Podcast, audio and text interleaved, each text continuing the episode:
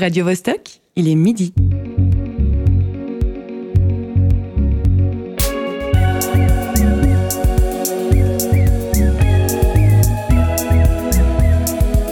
Midi bascule. Tous les vendredis à midi. Il y a 1 500 000 podcasts actifs dans le monde qui offrent plus de 34 millions d'épisodes. Et les principaux consommateurs de podcasts sont en Corée du Sud, en Espagne et en Suisse. Les Français sont 7e ex aequo avec les Canadiens. Bonjour et bienvenue. Nous sommes en direct. Il est 13h en Tanzanie où vit une partie des éléphants d'Afrique, l'espèce parmi tous les animaux vivants qui possèdent les plus grandes oreilles. Il est 4 heures du matin dans les ruines mayas de Chichen Itza, au Mexique, où on trouve un phénomène acoustique des plus surprenants en montant les escaliers de la pyramide El Castillo. Et il est midi, dans le studio du théâtre Forum Mérin que nous retrouvons enfin. Je rêvais de dire ça depuis septembre. La technique est assurée par Cyril Fay et Alexis Rafaelov. Aujourd'hui, dans Midi Bascule, on va parler création sonore, avec un focus particulier sur ces modes de financement. Ils peinent à se mettre en place malgré le succès grandissant du podcast. En ouverture, on a entendu la consultante marketing et digitale Alice Desjardins. Les chiffres qu'elle a cités concernent l'année 2020. Ils ont bien sûr largement augmenté depuis, mais je trouvais sympa de les entendre vu la troisième place des Suisses dans le classement des écoutes. C'est en 2004 que le terme podcast apparaît. Il est formé d'une contraction des mots iPod et broadcast. On en distingue deux types, les émissions radio, disponibles en replay, et le format dit natif qui désigne des pièces essentiellement destinées au web. Leurs adeptes sont attirés par la diversité des sujets, la liberté de ton et l'offre presque illimitée. Chaque année, le nombre d'auditoristes augmente, à tel point qu'en 2019, Spotify dépense des centaines de millions de dollars pour racheter un studio, une société de production ainsi qu'une plateforme de création dédiée. L'engouement des audiences s'est encore amplifié durant la pandémie. La présence accrue des écrans, notamment due au télétravail, a donné aux gens l'envie de chercher des divertissements ailleurs, dans d'autres formats, sonores par exemple.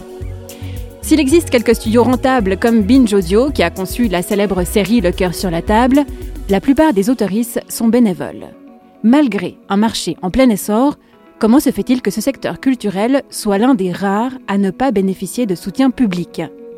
Il existe quelques, quelques initiatives comme Radio Bascule ou le Fonds d'aide aux auteurs de podcasts en France, mais elles restent des exceptions. Cette réalité est-elle la même dans tous les pays francophones? À l'aube d'une nouvelle politique culturelle annoncée par la Confédération, la donne peut-elle changer? Midi bascule. Marie-Ève Musy. Pour en parler, nous recevons une spécialiste, l'animatrice et productrice de l'émission Le Labo sur euh, la RTS, Camille Dupont-Laït. Bonjour. Bonjour. Ça va, tu n'es pas trop déstabilisée de passer du micro d'animatrice euh, à celui d'invité? Non, par contre, je suis un peu plus déstabilisée par, euh, l'idée d'être une spécialiste. Hein. Je ne pense pas que je me revendique spécialiste, mais en tout cas, j'espère apporter un peu de, de contenu euh, à ces questions que, as, que tu as développées en, en Alors, intro. par rapport aux discussions qu'on a eues ensemble, il me semble que tu tu t'y connais quand même très, très, très bien. Nous recevrons un deuxième invité par téléphone euh, depuis la Belgique. Apparemment, ils sont très avancés là-bas sur les soutiens en podcast. C'est le directeur de l'atelier de création sonore radiophonique, Carmelo Yanuzzo, qui va nous éclairer à ce sujet. Nous partirons également en France avec un reportage de Rachel Maisonneuve. Elle s'est penchée sur le travail de fabrication avec la formation de Phonurgia. Ce tour d'horizon dans le paysage francophone sera bien sûr ponctué par de la musique et des notes humoristiques. Deux chroniqueurs sont présents autour de la table, Olivier Mota et José Lillo. Olivier, de quoi vas-tu nous parler ce midi? Salut Marie-Ève, salut la compagnie. Moi, je, je rêvassais l'autre soir devant ma cuisinière, euh, devant le dispositif sonore portatif dans lequel je cuisinais les pâtes du repas familial quand je me suis dit Manu, Manu, Manu, tu as tellement fait pour euh, la création sonore contemporaine, tu mérites un hommage. Donc, hommage à Emmanuel Macron aujourd'hui. Ah voilà.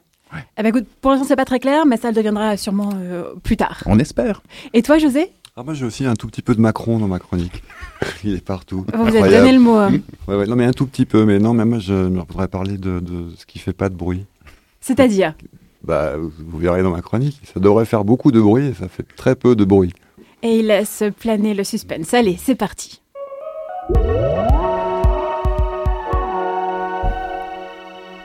Camille Dupont-Laït, pour euh, commencer cette émission, est-ce que tu peux nous dresser un état des lieux de la création suisse? Comment est-ce qu'elle se porte? Alors, si euh, de, mon point de vue, hein, je vais essayer de faire un, panorama non exhaustif euh, de comme je, comment je le vois. Depuis aussi l'association ECO, on a, on a aidé, on a ensemble fabriqué quelque chose au niveau national, en tout cas pour, pour dresser un peu la liste des choses qu'il y a. Je dirais qu'il y a d'abord la radio de service public, la SSR, la Société Suisse de Radiodiffusion, parce que c'est, on va dire, le, ouais, historiquement, c'est de là que partent la création radio, la création sonore. Évidemment, en Suisse, c'est la SRF, c'est la RSI, la RTR, la RTS.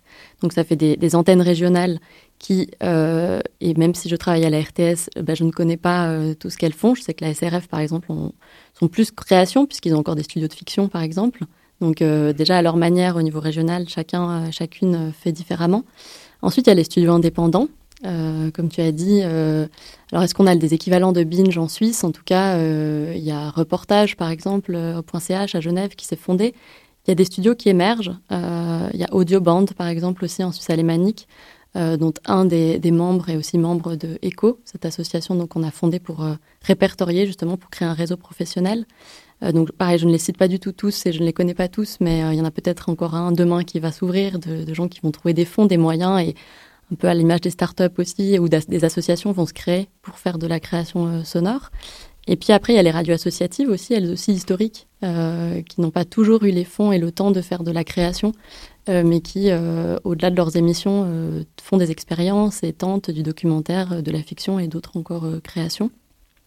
Dans ces radios associatives, souvent on voit des radios plus euh, pointues au niveau musical, musique contemporaine, parce que c'est de là aussi parfois que vient la création sonore. Parfois euh, d'autres euh, plus talk show qui s'essayent quand même à des formes de chroniques qui vont vers de la création. voilà, là aussi les choses sont, sont toujours mouvantes. Et après, je dirais qu'il y a les festivals. En Suisse, il y a le festival sonore mhm. à Berne, qui existe depuis maintenant plus de dix ans. Euh, qui est donc vraiment un festival de radio et de podcast et qui se veut être un rendez-vous national de la création suisse et même internationale. Et il y a le plus récent, le festival Les Yeux Grands Fermés à Genève, euh, qui existe maintenant depuis. Euh, enfin, il y a eu trois éditions, parce qu'il y a eu une, édition Covid annulée, évidemment, et qui devient maintenant une biennale, qui ne sera pas chaque année, donc cette année, ça n'aura pas lieu. Il je dirais enfin qu'il y a les théâtres, bah, comme là, on se retrouve autour d'une radio, au sein d'un théâtre. Et puis même, il y a les musées euh, qui sont producteurs. Euh, de contenu également. Donc, un paysage très dynamique, en fait. Et très varié, je dirais, au niveau des acteurs et des actrices. Il y a des gros et des petits acteurs, mais voilà, en tout cas, de ceux qui passent commande, qui diffusent, qui produisent, je dirais que pour moi, de, mon point de vue, c'est à peu près ça le paysage euh, en Suisse. Et selon toi, quelle raison explique l'engouement des gens pour le format podcast? Et comment ça se fait que ça se développe? Parce qu'on pourrait se dire, non, mais c'est un peu has-been, maintenant on a d'autres moyens de communiquer, etc. Mais non, il y a justement euh, tout, euh, ce, tout ce dynamisme. Alors ensuite, c'est vrai qu'il y a eu un moment en tout cas très fort avec le Covid, euh, où des budgets de transformation ont permis les podcasts. Et, et pourquoi le podcast est arrivé à ce moment-là? Ben, très clairement parce qu'en fait on pouvait pas faire autrement. Et donc euh, beaucoup de gens ont à ce moment-là eu l'idée du podcast parce que c'était déjà en vogue évidemment euh, et parce qu'ils se sont dit ben que faire de cette euh, de cette création que je devais porter sur la scène même des livres en fait qu'il y a eu enfin chez les éditeurs il y a eu des soucis au niveau des éditions des livres tout était fermé. Donc comment donner accès à ces contenus culturels euh, d'auteurs et d'autrices euh, si on ne peut plus se déplacer physiquement euh, dans les lieux où normalement ça se joue, ça se lit, ça s'achète. Et ben du coup, le podcast est devenu une évidence pour beaucoup de, je pense, de, de milieux culturels qui n'y avaient pas encore touché. Dans une interview précédente, tu as déclaré la création, c'est du temps. Qu'est-ce que ce temps de travail englobe? Combien de jours on compte généralement pour rendre une capsule sonore de, mettons, 20 minutes? Alors, je pense qu'il n'y a aucune recette. C'est drôle que tu cites effectivement cette interview. C'était effectivement avec Antoine Drou euh, dans l'émission Médialogue, qui est, une, une, émission de la RTS sur la première, quand même, qui, qui, euh, qui décrypte euh, les médias. Et c'est vrai que je pense que j'ai fait cette déclaration un peu solennelle parce que, et justement, à l'intérieur d'une radio de flux, à ce moment-là, on est, on est quand même dans une émission qui se passe pendant la matinale où tout se passe vite, avec des formats journalistiques de 3-4 minutes. Et je pense que j'ai voulu dire ça déjà pour, pour arrêter cette image parfois de la création sonore comme quelque chose d'assez élitiste.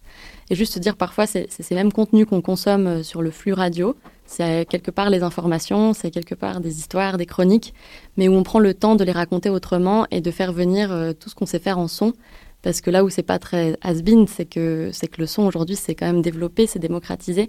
Les outils sont, sont quand même faciles d'accès. Et puis surtout, il y a des technologies incroyables, jusqu'au 3D. Donc, c'est des systèmes, vous savez, où le son, vous avez l'impression vraiment, c'est immersif. Le son vient de derrière votre tête. On a dépassé aujourd'hui la stéréo et les capacités qu'on avait euh, au début euh, du son mono.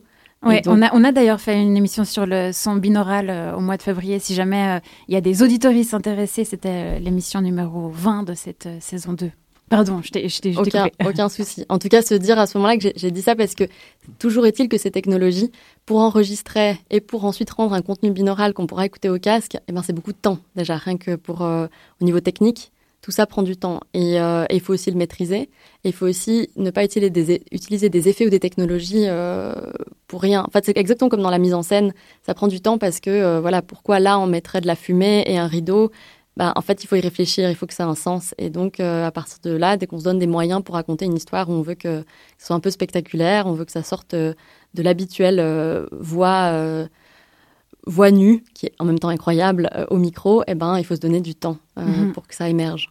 En septembre 2021, as, tu l'as mentionné tout à l'heure, avec des collègues de la branche du fonds ECHO, qui est un réseau pour l'art sonore et radiophonique. Quels besoins ont fait naître cette association? Alors je dirais que euh, alors, je fais partie des membres fondateurs, mais j'ai vraiment l'impression qu'elle a été fondée par un mouvement très collectif. Euh, et ça, j'ai trouvé ça super génial. On était invités, donc euh, nous, l'émission Le Labo de la RTS, par le Festival Sonore en 2020. C'était à quelques semaines du Covid et, des premiers confinements. Et heureusement a pu avoir lieu cette table ronde que le festival avait, avait décidé de faire en marge de, des créations diffusées et puis la table ronde s'appelait, euh, alors c'était en allemand, mais la question c'était euh, et chez les autres, qu'est-ce qui se passe quoi? Parce qu'effectivement, dans leur comité quand même, euh, dans leur conseil d'administration, il y a surtout des, Suisses alémaniques. Et donc ils se sont dit mince, il faut quand même qu'on, justement qu'on fasse un petit peu ce panorama de la, création radio en Suisse, création sonore. Et donc ils nous avaient invités avec des gens de la Suisse italienne. Euh, semble Radio Gwendoline, que vous connaissez aussi. Il y avait, je sais plus, il y avait pas mal de gens de la Suisse italienne et de la Suisse romande. Et en fait, à ce moment-là, on, a commencé, mais vraiment une table ronde qui devait durer une heure. Et en fait, on a, chacun a commencé à parler de ses problèmes, de ce qu'il pense, s'intéresser au travail des autres. Et puis l'heure a filé. Tout le monde n'avait pas pris la parole. On n'arrivait pas à quitter la salle. Et puis là, on s'est dit, non, mais en fait, il faut, enfin, ça va pas. Il faut qu'on se connaisse, il faut qu'on se rencontre. Et puis là, le confinement est arrivé. Et donc, ça a été une année de Zoom où euh, le samedi à 9h, il y en avait qui se connectaient, il y en avait qui se connectaient pas. ça a été compliqué pour enfin se voir après physiquement. Et là, on a fondé l'association. On s'est dit, en fait, il faut être une association euh, déjà pour euh, être, euh, pour rassembler des membres et donc se rendre visible, se connaître et puis avoir des assemblées générales. La prochaine, ce sera d'ailleurs le 13 mai. Tout le monde est bienvenu. Et des AG où on se rencontre, où d'autres personnes deviennent membres et puis voilà, déjà acquérir une certaine visibilité en se rassemblant au sein d'un organisme. Et je n'ai trouvé vos statuts qu'en suisse allemand. Qu'est-ce que vous proposez exactement en français? Ah oui. Mince alors. Maintenant, tout a été traduit. Euh, alors, euh, dans les en tout cas, on s'est donné beaucoup de missions au départ parce qu'il y avait, comme souvent dans les énergies comme ça euh, associatives, on se dit qu'on va faire des masterclass, on se dit qu'on va, on va échanger des savoir-faire. Bon, finalement, la mission principale actuellement d'ECO, c'est de faire du lobby. Parce que, évidemment, quand on s'est rendu compte entre membres, que ce soit de la radio publique, des indépendants, des studios, en fait, tout le monde a besoin de financement. Euh, et, de reconnaissance, en fait, beaucoup plus de reconnaissance. Et donc, on a vu qu'il y avait un vaste chantier euh, euh, là-dedans et que l'intérêt d'être un, une, un, seul organisme, une personne référente, c'était qu'on pouvait aller voir les institutions en disant qu'on représentait nos membres, qu'on représentait une diversité de cette création dont on a parlé au tout début. Et donc, le lobby nous prend énormément de temps. Donc, dans les statuts, on va dire que tout est ouvert, c'est-à-dire que si des gens rejoignent le comité, on peut, en tant qu'éco, organiser un événement euh, masterclass, par exemple. On a des psyphons, mais pour l'instant, je dirais que tout le temps bénévole des membres est dédié à rencontrer l'Office fédéral de la culture, euh, l'OFCOM, euh, la SSR, c'est déjà les mhm. membres qu'on a déjà rencontrés, à faire une interpellation au Parlement, questionner en fait les politiques culturelles sur la création sonore, sur, la manière dont ils envisagent de la financer, de la reconnaître dans le, dans la culture. Oui, alors justement, en Suisse actuellement, les œuvres audio ne sont pas soutenues par la Confédération. Euh, tu l'as dit, vous avez inter... je ne sais pas si c'est vous ou une, une, conseillère, il me semble, une politicienne qui a interpellé le Conseil fédéral à ce sujet. Alors le Conseil fédéral reconnaît que les œuvres sonores sont un bien culturel important. Il précise cependant qu'elles font partie d'un ensemble plus large qui concerne la création numérique et qu'elles seront abordées en tant que telles dans le cadre du message culture 2025-2028. Pour toi, euh, ce n'est pas suffisant. Pour quelle raison? Alors, cette réponse, euh, c'est vrai qu'elle a, elle a déprimé certains membres du comité et, je comprends parce que moi, je la trouve ouverte, en fait. Euh, je trouve qu'elle n'est pas si déprimante que ça parce que on nous a aussi dit, d'ailleurs, de nous tourner vers la phonothèque nationale de Lugano en nous disant, voilà, on pense que oui, il faut archiver ces créations, c'est important, c'est un patrimoine, mais regardez du côté de Lugano, on doit d'ailleurs essayer de les contacter prochainement pour savoir à quel point eux font de la recherche, ils sont, euh, je dirais, euh, proactifs euh, là-dedans, dans cette reconnaissance. Pour moi, cette histoire de numérique, elle est, chouette et en même temps un, petit peu obscure. C'est-à-dire que souvent on nous dit, bah oui, le podcast c'est de l'audio numérique. En France, d'ailleurs, le ministère de la Culture a appelé ça l'audio numérique. C'est un fonds pour l'audio numérique. Je pense pour à la fois entrer là-dedans la radio, le podcast. Mais dans ce numérique ou dans ce digital, c'est pas très clair que les fondations dans lesquelles il y a de l'argent en ce moment pour faire du numérique, faire de la création numérique, il y ait le podcast. En tout cas, on lit rarement le mot podcast ou audio numérique dans les fondations ou dans les, projets euh, actuellement euh, numériques. Je pense que ça ne veut pas dire qu'ils n'y ont pas pensé du tout, ça ne veut pas dire que c'est fermé, mais ça veut dire qu'il faut que les auteurs-autrices qui ont des projets podcast de création euh, toquent à la porte de ces fondations, toquent à la porte de ces appels à projets, même si le mot podcast n'est pas écrit et mentionné, en partant de l'idée que c'est de l'audio numérique et regarder si les financements tombent. S'ils tombent pas, alors il y a un problème. S'ils tombent, euh, alors c'est OK, mais peut-être ce serait bien de l'inscrire et d'être plus transparent sur le fait que le numérique va bien financer le podcast. Oui, tu me parlais de dossiers qui étaient justement refusés dans le cadre de euh, ces subventions numériques euh, parce que c'était pas assez, parce que c'était uniquement le son ou comme ça. Donc vous servez aussi à ça, ECHO, à faire une sorte d'état des lieux de Qu'est-ce que, où sont trouvés les financements Qu'est-ce qui est refusé pour présenter des chiffres euh, à la Confédération et pouvoir avancer avec ça? Je dirais même que dans une idée de conciliation et euh, partant de, l'idée optimiste qu'en fait il suffit de discuter, on pense aussi qu'en tant qu'association, avertie par les auteurs-autrices, on pourrait dialoguer avec les institutions ou les, fonds, ou les appels à projets parfois pour savoir à quel point ce serait pas simple d'ouvrir, parce que parfois je pense que faire euh, directement par le plus haut pour que des petits appels à projets s'ouvrent au podcast, ça prendrait du temps. Je pense que parfois il faut vraiment y aller euh, par mail, voilà, discuter. En fait, euh, ça représenterait ça pour vous. Je pense qu'il faut donner l'envie en fait aux institutions de dire, mais en fait, si vous ouvrez au podcast, vous aurez tout ça comme projet. C'est quand même super génial. C'est quand même des histoires, c'est quand même de, de l'art, de la création, et que voilà, parfois ils se sont pas détournés de ça juste c'est une, une, méconnaissance, moi je dirais. Mhm. Mais, mais je pense euh, voilà qu'il faut tester. Alors pour le numérique, moi je ne sais pas si des auteurs autrices, j'ai pas d'exemples qui m'ont été rapportés de, de refus, parce que aussi d'ailleurs les fonds d'aide là pour la création numérique sont assez nouveaux quand même aussi.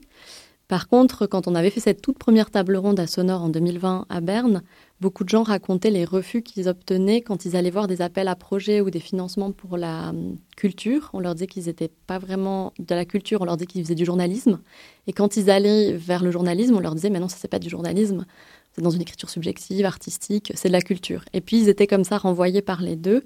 C'est pour ça qu'on a demandé sur le site, euh, donc c'est eco-audio.ch, hein, le site, c'est parce que le mot éco est quand même assez largement utilisé. On n'est pas facilement trouvable dans, l'océan du net, mais euh, on demande euh, à ce que les auteurs-autrices nous écrivent s'ils ont des cas justement des exemples de refus pour que justement on aille au devant et qu'on soit proactif, soit qu'eux écrivent et on leur donne des modèles de mails pour contacter les institutions, pour leur expliquer qui on est, qu'est-ce qu'on fait, ou alors on peut s'en charger nous. Euh, mais il faut nous, envoyer le refus, l'appel à projet précis, parce qu'effectivement, on a besoin d'exemples précis pour mhm. avancer. Ouais. En choix musical, tu nous as proposé d'écouter Trop Curieux de Paul Courlet, pour une raison précise? Alors, euh, c'est parce que j'ai découvert cet album euh, récemment et je le trouvais chouette parce que c'est vrai que je me suis dit quelle musique pour où est l'argent? Boum de la création sonore, il n'y avait pas grand-chose, mais c'est chouette parce que c'est un projet d'une chorale qui s'est faite, donc Paul Courlet a rassemblé des gens pendant le Covid aussi, je crois, et puis, euh, du coup, il a remonté euh, les voix pour créer une chorale. Donc, dans cette idée que tout ce chantier va se faire collectivement, je trouvais que c'était une musique qui nous mettait en joie.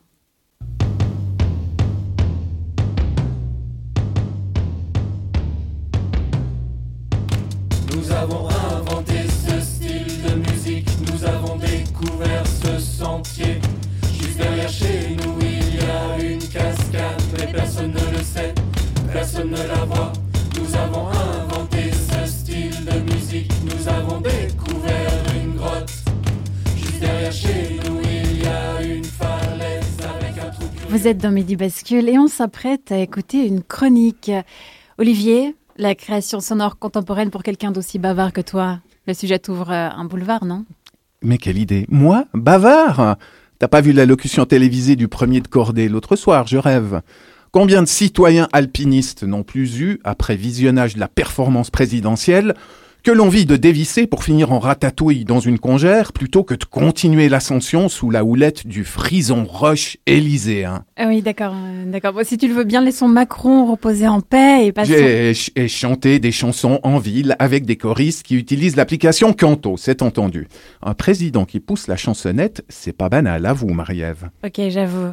Euh, pour ça, les ceux qui n'ont pas suivi, tu pourrais expliquer à quoi tu fais référence? Mais bien volontiers, et ça me permettra aussi de rompre une lance en faveur de Manu parce que cet homme est injustement vilipendé. Oui, Camille, oui, Marie-Ève, oui, José, aujourd'hui, je fais mon coming out macroniste. Alors là, n'importe quoi. Or donc, lundi passé, après la promulgation en loose day nuitamment de la loi sur la réforme des retraites, qui redéfinit magistralement la notion du cause toujours tu m'intéresses, après l'allocution déjà évoquée, qui redéfinit magistralement les codes de la rhétorique politique et pourrait même favoriser la reconnaissance de l'immersion forcée de poissons comme discipline olympique, Manu avait envie de se dégourdir les jambes. Allez, zou, petite promenade nocturne. Et vlati pas que le président avise un chœur de bonhomme qui interprète le refuge en pleine rue. Alors, alors c'est quoi le refuge? Ben, C'est une chanson d'un compositeur pyrénéen vieille d'un demi-siècle et à peu près aussi punk que notre hymne national. D'où l'on peut déduire deux choses. Petit 1, les Pyrénées, ça ne produit pas que des montagnards, ça produit aussi d'affreuses scies musicales. Petit 2, le Jupiter français est moins snob que moi puisque lui, le refuge, il adore. D'ailleurs, que fait-il ce soir-là? Il se joint aux chanteurs, ils font l'armure, ils lâchent les chevaux et ils chantent. Alléluia. Moi, je trouve que ça veut dire beaucoup. Ah oui? Comme quoi, par exemple Par exemple, qu'on a une image trompeuse de Manu. Ce type-là est tout le contraire d'un dirigeant sourd à son peuple. C'est un mec sensible, créatif, à l'écoute, un mec qui pratique le carpe diem et qui sait profiter des opportunités quand elles se présentent. C'est, c'est comme son truc de président, là. Il n'était pas dévoré d'ambition. Il passait simplement devant l'Élysée, il a vu de la lumière, il est entré, il s'est installé. Basta. Manu, c'est le gars qui n'hésite pas à traverser la rue pour décrocher un nouveau job ou, ou pour chanter avec un chœur de catholiques enjoués. Et on va pas chipoter si ces sympathiques crooners du lundi utilisent une appli, Canto donc, qui plaît beaucoup à la bourgeoisie d'extrême droite et qui met à l'honneur toute une foultitude de ritournelles militaires. D'ailleurs, hein, on parle financement aujourd'hui, alors je vous le demande, le projet Canto, qui donne son nom à l'appli, un projet de sauvegarde du patrimoine musical chanté, serait-il soutenu par le ministère de la Culture s'il n'était pas pleinement inclusif? S'il ne rendait pas justice au patrimoine musical fasciste également hein? Non, moi je vous dis, on mésestime cet homme-là. Il écoute, il observe, il comprend. La désindustrialisation est une plaie, il relance l'industrie de la matraque. L'obésité progresse en France, il lance ses brigades de répression motorisées contre les manifestants, contraints de détaler au pas de course s'ils ne veulent pas tâter de la matraque susmentionnée. Et hop, fitness pour tous, et gratos en plus. Manu, Manu c'est un sentimental au fond, un romantique hyper lax. C'est comme le truc de sa blonde là. Il voulait pas manger de la cougar. Il passait simplement devant sa prof de théâtre. Il a vu de la lumière dedans. Il est entré. Il s'est installé. Fin de l'histoire. Pour conclure, il y a qu'une seule chose qui me dérange chez lui. Laquelle? Ses compétences musicales et son oreille absolue font passer nos conseillers fédéraux pour des charlots. Manu, il chante, il donne de sa personne, c'est un ténor, c'est un cador. Ces derniers mois en Suisse, alors qu'une petite épicerie bancaire de rien du tout rejouait Titanic, Uli Maurer et Karine Keller-Souter ont juste pu démontrer qu'ils savaient jouer du pipeau. Ma foi, on a les solistes qu'on mérite.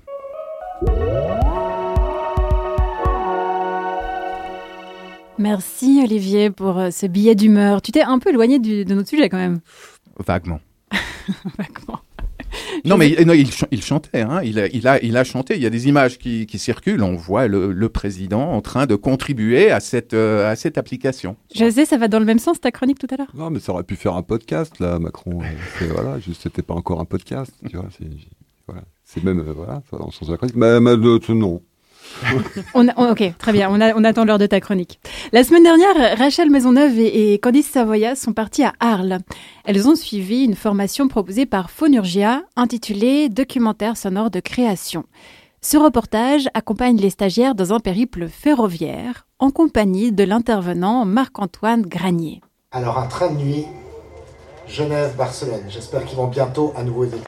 C'est des merveilleux souvenirs d'enfance. Donc là, voilà, l'idée c'est de, d'écouter les matières des, des unes et des autres.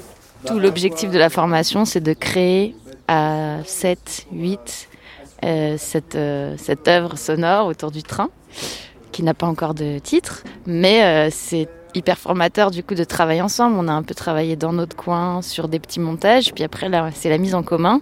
Et là bah, il est presque, je sais pas, il est 11 heures. euh, dans quelques heures on doit faire écouter. Euh, il faut qu'on fasse le mixage et qu'on, avant ça, qu'on mette tous les éléments ensemble. C'est un peu euh, stressant. Alors, je m'appelle Marc-Antoine Granier, je suis auteur, réalisateur radio et également compositeur. Là, je travaille euh, avec Phonurgia sur une, euh, un accompagnement à la réalisation documentaire à Arles. Alors, cette formation, elle est déjà euh, historique. Je pense que peut-être euh, Marc Jacquin, personnage qui a, monté Phonurgia en parlerait mieux que moi. Elle est historique parce que euh, c'était la seule euh, formation à la base qu'il y avait à Phonurgia. Elle était menée par Kay Mortley. Euh, et c'est une formation qui accompagne les auteurs, les autrices à comment appréhender et à écrire avec de la matière sonore, euh, que ce soit de la voix, que ce soit des sons, afin de s'extraire euh, parfois de la réalité, parfois y revenir, de la rendre poétique ou de la rendre aride, en tout cas euh, de la rendre irréelle.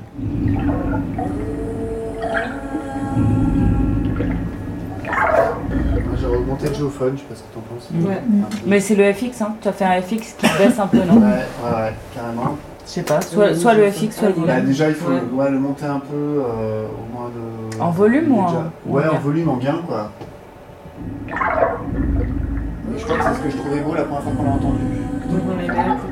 Moi j'aimais bien. Quand, quand t'as fait ça ce matin, c'est ce que je te disais, moi j'aime bien quand Et l'autre chose que j'ai beaucoup aimé, c'est un peu la découverte justement de, de jouer avec la matérialité sonore. Parce que je suis plutôt sur les récits d'habitude, sur le sens, sur les voix. J'ai raté le train. Les enjeux pour moi dans cette formation, c'était. euh, bah, J'avais déjà l'habitude euh, un peu de, de faire de l'interview et des choses de doc, mais pas hyper créatives. Et là, c'est d'essayer de expérimentation et aussi euh, de découvrir techniquement. Moi, j'étais très faible, de découvrir, enfin, d'en apprendre plus sur la technique. Ça, c'est des micros pour faire des sets. Euh, pareil, donc ça se vend en valisette comme ça. Comme les Octava, des fois ils vendent des têtes. On peut dévisser dessus, des têtes cardioïdes et des têtes omni. Donc ça permet de faire euh, un ERTF ou des, des AB. Oui, c'est assez impressionnant puisqu'en fait, euh, ces 20 minutes qu'on va présenter, ou presque 20 minutes, euh, elles sont issues uniquement des sons qu'on a pris pendant, pendant cette semaine. D'un lieu, on peut, on peut voyager super loin juste, en, juste avec les sons qu'on a pris. Et quels étaient les enjeux pour toi? Euh, ouvrir un imaginaire et trouver plein de, de nouvelles idées, stimulations pour, euh, pour renouveler un peu ma pratique et la décaler par rapport à ce que je fais d'habitude.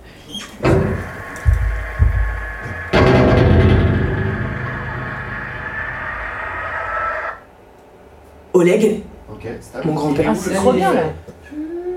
Ouais, ouais il est là normalement il y avait une autre C'est le orange. dessus. Tu peux la monter Ouais, ouais. plus. Moi j'aurais monté un Ouais, peu ça. ça. Ouais, Émilie Oh, un petit crescendo de fin petit, Ouais, ouais, ouais. Je suis beaucoup autour de l'écoute, Euh, déjà écouter le monde, écouter les sons qui nous entourent sans forcément euh, avoir du matériel sur soi.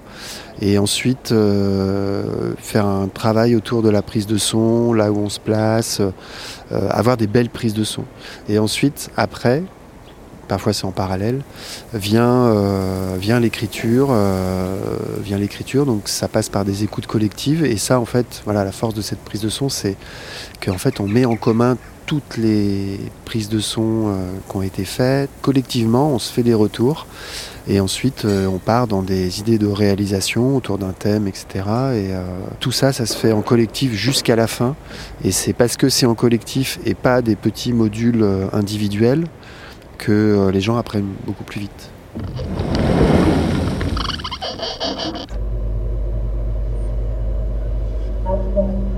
Près de 45 minutes de trajet seul dans un train.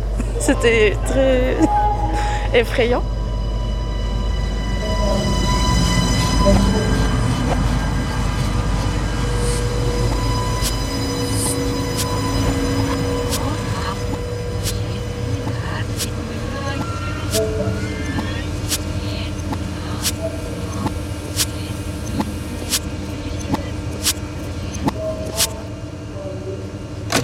Et en fait, le documentaire de création, il, il souffre un peu d'une non-existence en quelque sorte, quoi.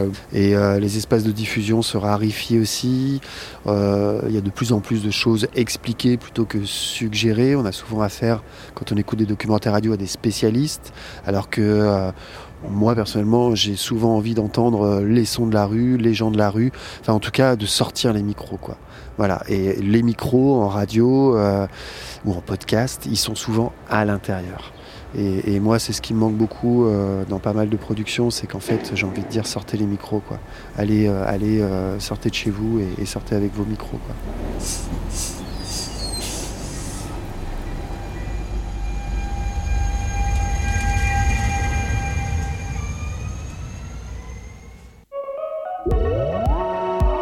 Midi bascule. Marie-Ève Musy. La riche aventure de cette formation a abouti à une création collective bientôt disponible sur notre plateforme radiobascule.ch. Son titre Une écoute sensible du monde. Camille Dupont-Laït, tu souhaites réagir à ce reportage? Oui, ben, ça fait très plaisir euh, d'entendre ces sons de Arles. Moi-même, j'ai fait une formation avec Phonorgia Nova. Euh, bon, déjà parce que je suis française, donc euh, j'avais entendu parler de cette association historique, mais c'est vrai qu'elle est ouverte à toutes et tous. C'est vrai qu'on souvent dans ces, dans ces formations, même des gens qui viennent euh, parfois de, de l'étranger. S'il y en a qui sont donnés en anglais, moi j'en avais fait une sur la performance radio et c'est vraiment très chouette. Déjà c'est très chouette d'être à Arles. Il y en a aussi à Dinard maintenant parce que la- l'association est, montée un petit peu plus euh, au nord de la France parce qu'une euh, voilà les micros fondent en été à Arles, mais c'est en tout cas un endroit incroyable de transmission des savoirs. Je dirais qu'il faut regarder parfois aussi au-delà de Phonorgia. En Suisse, c'est vrai que ça, ça manque peut-être des formations sur le long cours, mais il y a d'autres formations aussi en France euh, hyper accessibles. Et c'est vrai que quand on est euh, euh, comédien, comédienne, alors quand on est français, on, on peut aussi se les faire payer par la formation, mais je crois qu'en Suisse, ils sont assez OK parfois euh, au niveau du chômage ou quoi pour accompagner ces formations qui sont professionnelles en fait et professionnalisantes. Ça, c'est important, je crois, de le dire. C'est qu'on peut trouver des financements en tant qu'auteur-autrice suisse pour faire ces formations. Euh, je pense qu'il faut fouiller et peut-être suer un peu avec le chômage, mais je Mais crois que il c'est y a possible. moyen. Quoi. Combien ça coûte de créer une pièce sonore? Ben, tout dépend, euh, c'est vraiment dur à dire. Je dirais que tout, dépend du nombre de personnes impliquées, tout dépend du sujet, euh, tout dépend de si c'est un documentaire, une fiction, est-ce qu'il va falloir de l'écriture? Il en faut pour le documentaire, mais il en faut peut-être beaucoup plus pour la fiction. J'ai vraiment du mal à dire. Euh, on peut en tout cas partir du fait que la plupart des appels à projets donnent plutôt au-dessus de 3000 euros ou 5000 francs. Donc je dirais pas moins de ça euh, quand on veut faire quelque chose de bien et qu'on veut être rémunéré euh, réellement. Je pense que c'est toujours un mois de travail et jamais moins. Euh, maintenant, je ne veux pas dire comme ça une somme alors que tout dépend des projets. Quoi. L'émission RTS dont tu assures la, production et la présentation s'appelle euh, donc Le Labo. Elle explore euh, toutes les formes d'art radiophonique. Non seulement vous créez du contenu, mais en plus vous diffusez aussi celui d'artistes externes.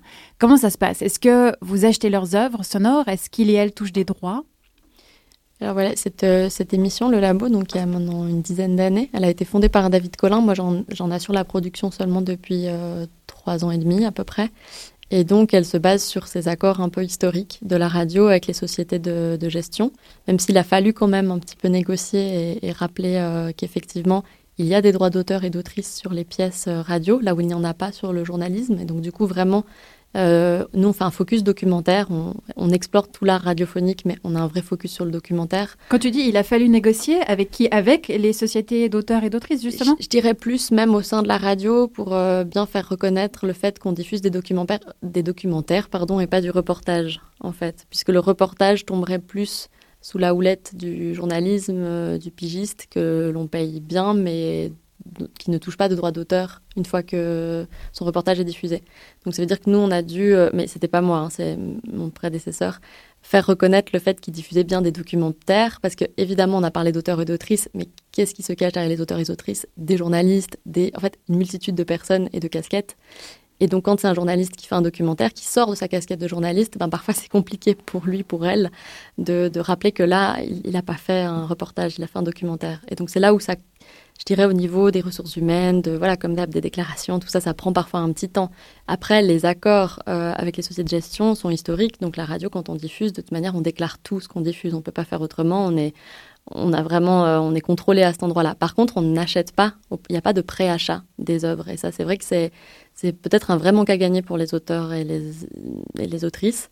Euh, maintenant, voilà, comment faire? Ben, c'est encore. Euh, Est-ce que c'est là qu'il faut aller chercher l'argent? Parce que l'idée, c'est effectivement de quand le labo fait ça à la RTS, c'est-à-dire qu'on diffuse des choses autoproduites qui ont eu leur financement. Normalement, tout le monde a été payé sur la création, et nous, on devient un nouveau lieu de diffusion, euh, comme le cinéma, comme un cinéma en fait, un cinéma qui va payer la diffusion, mais qui va pas acheter le droit de diffuser au préalable.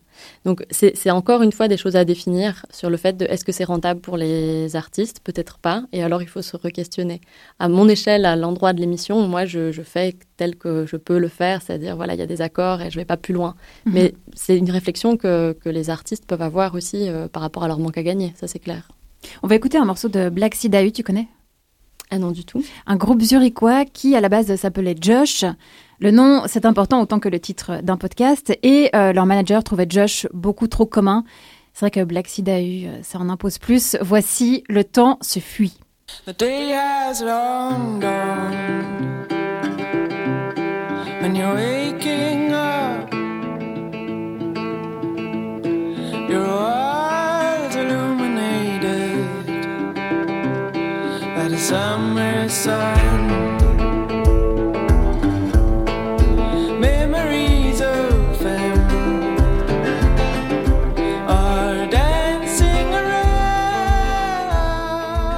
Vous êtes toujours dans Midi Bascule. Aujourd'hui, nous parlons argent. Plus précisément, celui que les responsables de la politique culturelle octroient, ou plutôt n'octroient pas, au monde de la création sonore. Comme souvent, une exception confirme la règle, et dans le paysage francophone, je nomme la Belgique. Nous recevons au téléphone le directeur de l'ACSR, l'atelier de création sonore radiophonique, Carmelo Yanuzzo. Bonjour. Bonjour, Marie-Ève, bonjour. Oui. Vous m'entendez bien? Oui, on t'entend très bien. Lorsqu'on préparait cet entretien, tu m'expliquais que la Belgique francophone avait un fonds dédié à la production radio indépendante. Il existe depuis bien avant le boom des podcasts. Premièrement, euh, quel est-il? Et deuxièmement, quel est votre secret pour l'avoir fait apparaître et pour qu'il perdure? Ah ben, le secret, ben, c'est toujours le, fruit euh, justement de personnes qui sont battues à un moment donné dans, un moment clé de l'histoire. Et voilà, c'est là que ça résonne bien sûr avec cette association dont Camille vient de parler, ECHO, et vraiment la, nécessité de se fédérer, de se rassembler, de faire ce lobbying. Donc c'est un travail qui a été fait à un moment clé en Belgique où la RTBL justement, les cages dédiées euh, aux documentaires de création, à la création donc sur la chaîne de service public, commençaient à disparaître et les moyens également. Et donc c'était euh, c'était aussi, euh, pour être plus précis aussi, c'était le moment aussi où on autorisait la radio de service public à faire de la publicité. Donc à la fois les réseaux commerciaux, à la fois la, la, la radio euh, de service public commençaient à avoir des nouveaux revenus sur base des revenus publicitaires. Et là, ça a été un peu le pacte avec les pouvoirs publics. C'est OK, vous pouvez commencer à, développer ce nouveau marché. Donc un nouveau marché qui voulait dire aussi une maximisation d'audience, euh, qui n'était pas forcément pour des émissions plus élaborées, qui était plus le format Music News. Mais alors, dans ce souci de maintenir la diversité de la création, c'était de participer au financement d'un fonds, le fonds d'aide à la création radiophonique. Donc là, on est dans un débat qui a duré longtemps, entre les années 84 jusqu'à 94. C'est pas mis tout de suite en marche. Donc c'est les années 94, voilà. Voilà, c'est sur une dizaine d'années, pas mal, bien joué. Tu vois, c'était un moment clé et historique. Et là, c'est vrai que là, maintenant, il y a un autre moment clé dont vous avez parlé plus tôt dans l'émission, qui est un peu justement ce nouvel engouement pour le podcast, qui se fait de plus en plus, effectivement, aussi également en dehors des, des éditeurs, dans le sens juridique, les éditeurs, c'est les radios, euh, les services publics, les diffuseurs, euh, qui fait ce qu'on appelle une production indépendante. Indépendante veut dire dans le jargon du visuel qui est déliée euh, de la programmation, d'un éditorial d'une radio. La CSR que tu diriges depuis 4 ans est née en 96. Vous accompagnez les artistes tout au long du processus de création, écriture, montage financier, prise de son, production et post-production, promotion et diffusion. Combien de projets par année arrivez-vous à suivre? Et euh, combien de personnes travaillent à la CSR alors, euh, donc, on, je vais répondre d'abord à la dernière question. Il y a une équipe permanente de salariés qui est un peu l'équipe qui, qui, qui, assure euh, la dynamique de l'outil, de l'atelier, le fonctionnement de l'atelier. Donc, on est cinq permanents pour l'instant. Mais autour de ces cinq euh, permanents, dont moi, il y a vraiment toute une ruche, une ruche euh, d'artistes, auteurs, autrices, euh, monteurs, mixeurs. et donc là, on peut compter plus ou moins 50, cinquantaine de personnes, même alors certaines plus régulières, d'autres plus ponctuelles, qui entourent l'activité, parce que nous, ne sommes pas la structure productrice, on accueille les projets qui sont produits par des structures de production euh, externes indépendantes. Donc on se met en coproduction. Donc si pour répondre à ta question, tu vois, c'est une, équipe avec des studios, avec euh, toute une, aide en service que tu viens de citer, avec cinq employés, mais entouré, euh, c'est une association. Donc il y a des membres, le conseil d'administration est composé de deux autrices et techniciens du son, et donc une association d'une cinquantaine de membres.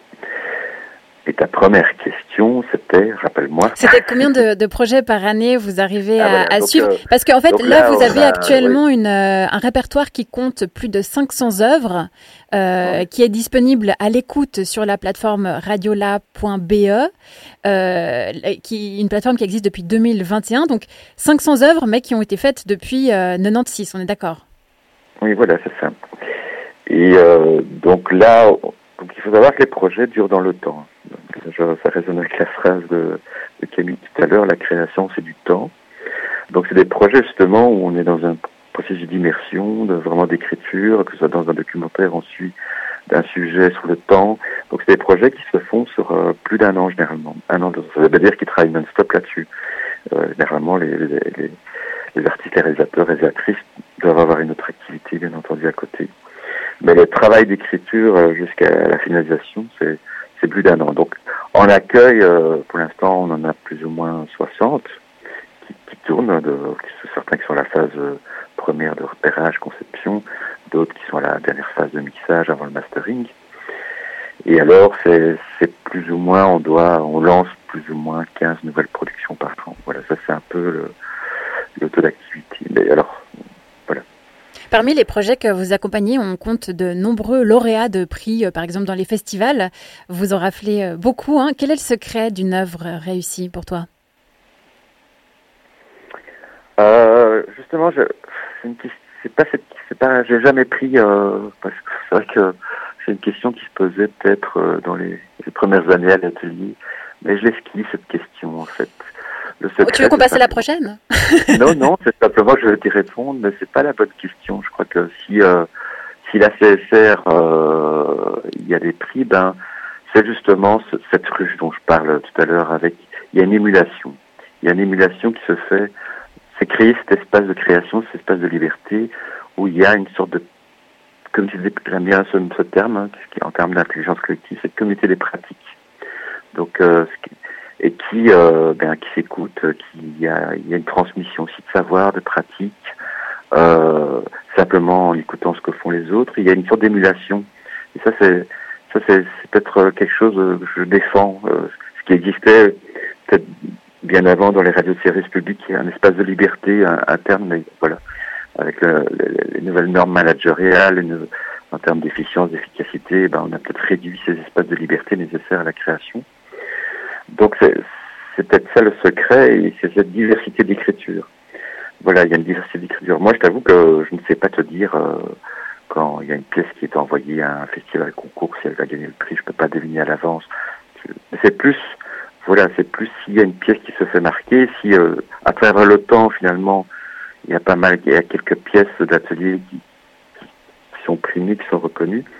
Je crois que c'est parce que, voilà, ça, ça part du, du, il y a un essaim de, créateurs, créatrices qui, avec une émulation et qui crée une effervescence et qui crée euh, tout un travail euh, d'écriture. euh. Des fois, ce n'est pas forcément l'écriture, des fois c'est le sujet, le sujet qui, dont on parle très peu. Voilà, c'est, des accointances entre un, voilà, il n'y a pas que, j'ai pas envie de mettre en avant uniquement les pièces, ce qu'on appelle les pièces à concours, qui vont peut-être attirer l'attention de jury au niveau concours internationaux. Il y a, c'est pas parce qu'une pièce ne gagne pas de prix qu'elle ne vaut pas la peine, qu'elle n'est pas de qualité, qu'elle ne vaut pas la peine d'être écoutée. Voilà, ce que- moi, je- je- sur le temps, j'appelle ça des, peut-être des pièces à concours. Voilà, c'est une pièce qui réussit, qui à, qui réussit à attirer l'attention d'un jury. Voilà. Mais j'invite euh, les auditeurs à aller faire un tour sur euh, radiola.be. Euh, vous y trouverez probablement euh, quelque chose à votre goût parce qu'il y a vraiment énormément, énormément de choses. Merci beaucoup, Carmelo Yanuzzo, pour euh, cet Ben, entretien merci téléphonique. À toi et un grand bonjour à toute l'équipe autour de toi et à Camille euh, Dupont-Laït aussi. Salut, Carmelo. Et, euh, et je vous souhaite un, voilà, un bon courage à l'association ECO, qu'elle continue à faire ce travail. C'est méga important. Et à cette émission qui met, qui met un grand phare sur la création sonore. Merci beaucoup. Merci beaucoup. On prend congé de toi avec une musique de Los Gatillos, Emily.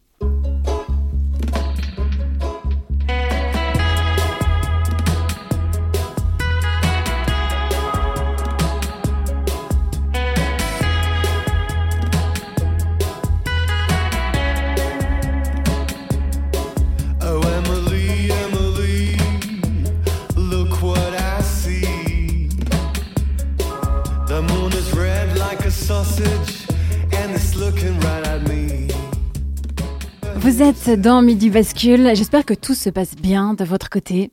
Avec les vacances, ça fait longtemps qu'on n'a pas fait le tour de l'actu. Enfin, tour de l'actu. J'exagère, hein, car José se concentre souvent sur un seul aspect des news, la crise climatique. En même temps, y a-t-il une actu plus importante que le réchauffement de la planète, José? Amis du son, salut. Amis des voix graves pour parler des choses graves, salut. C'est ton moment, ton rendez-vous hebdomadaire avec ce qui reste de torailleurs de club dans le digital audio broadcast verse. Midi bascule, garantie 100% sans autotune, du pur son, du bon son, de vrais grains de voix. Et pour te parler de quoi aujourd'hui? D'un truc encore plus impopulaire qu'Emmanuel Macron au contact du peuple dans les rues de France. Je veux bien sûr parler, tu l'auras deviné, de l'écologie. Encore que le président français, même avec une popularité en cours d'effondrement, comme le révèle le dernier sondage Ipsos machin, au point qu'on se demande s'il va pas à un moment donné dans, dans sa chute finir euh, comme le Crédit Suisse, absorbé par l'UBS, peut encore compter sur 30% d'avis favorables, lui. L'écologie, euh, euh, l'écologie vraiment conséquente et pas seulement de façade ou de carrière, euh, c'est moins sûr. Qu'elle ait comme Macron au moins 30% d'avis favorables, donc pas qu'elle se fasse sauver par l'UBS. Là, il y a vraiment pas de risque. Non, en 2023, il n'y a pas plus impopulaire que l'écologie. Essaye de citer une recommandation concrète du GIEC et les effets à court terme si on n'en tient pas compte. Je veux dire, si tu veux te faire un trip, c'était quoi la vie d'un lépreux sous l'Empire romain? Fais ça. Bon, allez. Il y a bien des vers ci et là dans les gouvernements et dans les parlements, mais au niveau sauvetage de la planète, pour l'instant, ça a autant d'effet que des fleurs en plastoc dans un vase, sur une tombe. Oui, je suis un peu dur, je sais, j'avoue, mais là, on n'a plus le temps. On n'a plus du tout le temps. Le problème avec les mauvaises nouvelles, c'est qu'elles sont pas très attirantes. Elles sont même franchement assez antipathiques. T'as autant envie de t'approcher d'une mauvaise nouvelle que d'une zone de paix dans les transports publics. C'est un peu ça, en fait, le vrai problème avec l'écologie. Parce que les gens fuient les bad vibes comme si on leur toussait dessus pour leur faire attraper, genre le Covid de l'anxiété. Ça se comprend comme réaction, mais ça rend la tâche un peu compliquée pour faire passer de l'info quand même. Et là, attention, trigger warning, je vais utiliser le point de vue adverse. Oh non, attention, quelque chose de réel, mais de badant risque d'atteindre mon cerveau, de me faire bad tripper et de me pousser à changer mes habitudes de consommation et mes convictions politiques. On s'en prend à ma liberté de croire à la croissance infinie et à l'exploitation infinie des ressources. Et la liberté d'expression, bordel à foutre, de Cthulhu, de Saras, de on peut plus rien dire. Et mon libre arbitre. Et en plus, non seulement on veut m'empêcher de penser par le moi-même, mais on prétend me convertir sans mon consentement au terrorisme intellectuel de gauche vers chiasse là. Non, non, c'est non. Quand la droite et les marchés disent non, ça a le droit de compter aussi au moins autant que les noms de vos coincés du cul sur vos affiches de propagande de gauchistes totalitaires et tristes et misandriques. On est encore en démocratie ici, c'est pas encore le Tumbergistan. Voilà un peu pour la mentalité générale. Euh, J'ai fait un rapide raccourci, mais je caricature à peine. De toute façon, même si je caricaturais, je serais encore en dessous de la réalité. À propos de ce qui s'entend, euh, est-ce que quelqu'un sur ce plateau a entendu puisqu'on a des invités spécialisés dans le son, ça tombe bien, en plus de Cyril et Alexis en régie, a entendu donc que la Suisse a dégringolé de 7 places au classement climatique mondial par pays, le Climate Change Performance Index. Dégringoler de cette place, en principe, ça doit quand même faire un, un boucan, mais genre monstrueux. Veux dire, euh, moi, quand je me rate, mais même une marche, disons, je sais pas, dans l'escalier de mon immeuble, ça s'entend, je lâche au minimum, chier, putain, sans offense. Euh, Je te dis même pas si je me mets à dégringoler de cette marches, là, il y a tout mon corps à l'escalier qui devienne un dispositif sonore portatif, comme on dit maintenant en France. Mais les casseroles à côté, mais c'est de la plume d'oreiller. Il y a les voisins qui sortent, ça va, je sais, tu t'es fait mal, qu'est-ce qui s'est passé? Mais quand la Suisse dégringole de 7 places dans le classement des pays, excusez du peu, cohérent avec les engagements pris aux accords de Paris sur le climat, rien, pas un bruit. On entend à peine un vague article bruissé par-ci et là. Alors que ça veut quand même dire que la Suisse est juste fait sortir de la liste des pays considérés comme efficaces dans la lutte contre le réchauffement climatique. Elle se retrouve même derrière les États-Unis ou l'Égypte. Bon, l'Égypte, normal qu'elle soit pas bien classée. On sait maintenant que ça fait des milliers d'années qu'ils ont une consommation d'électricité de malade. On change pas comme ça une tradition ancestrale. Euh, Pareil en Suisse, hein, avec la tradition d'étouffer le bruit de la réalité. Quand c'est pas à notre avantage, faudrait peut-être demander à des artistes du son de trouver une fois pour toutes la parade, histoire qu'en Suisse on devienne enfin conséquent, et pas que pour sauver les banques.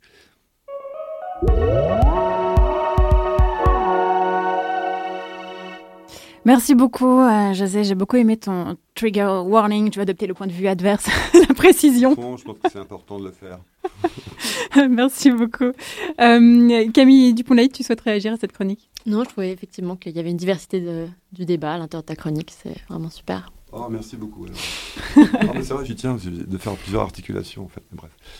Avant de, de terminer cette émission, on va rappeler l'adresse du labo à laquelle euh, les artistes sonores peuvent envoyer des propositions de création, Camille? Oui, je veux bien qu'on rappelle cette adresse qui est donc euh, le labo en un seul mot at rts.ch et c'est donc l'adresse sur laquelle l'émission reçoit les propositions de diffusion et de production euh, des auteurs et des autrices. Pensez pour les projets de production à nous envoyer au plus tôt, même si nous on répond pas toujours très vite. Projet de production, ça veut dire en fait que vous écrivez des, les lettres d'intérêt? Non, alors même, enfin, disons que les projets de production, c'est vraiment nous envoyer votre projet que vous voulez faire de documentaire. Avant réalisation. Avant réalisation et de voir euh, qu- quelle aide on va pouvoir euh, apporter. On a un petit budget de production, il n'est pas très grand. On peut aussi apporter un soutien effectivement avec une intér- un intérêt de diffusion pour aller chercher des financements extérieurs. Donc c'est bien de nous écrire.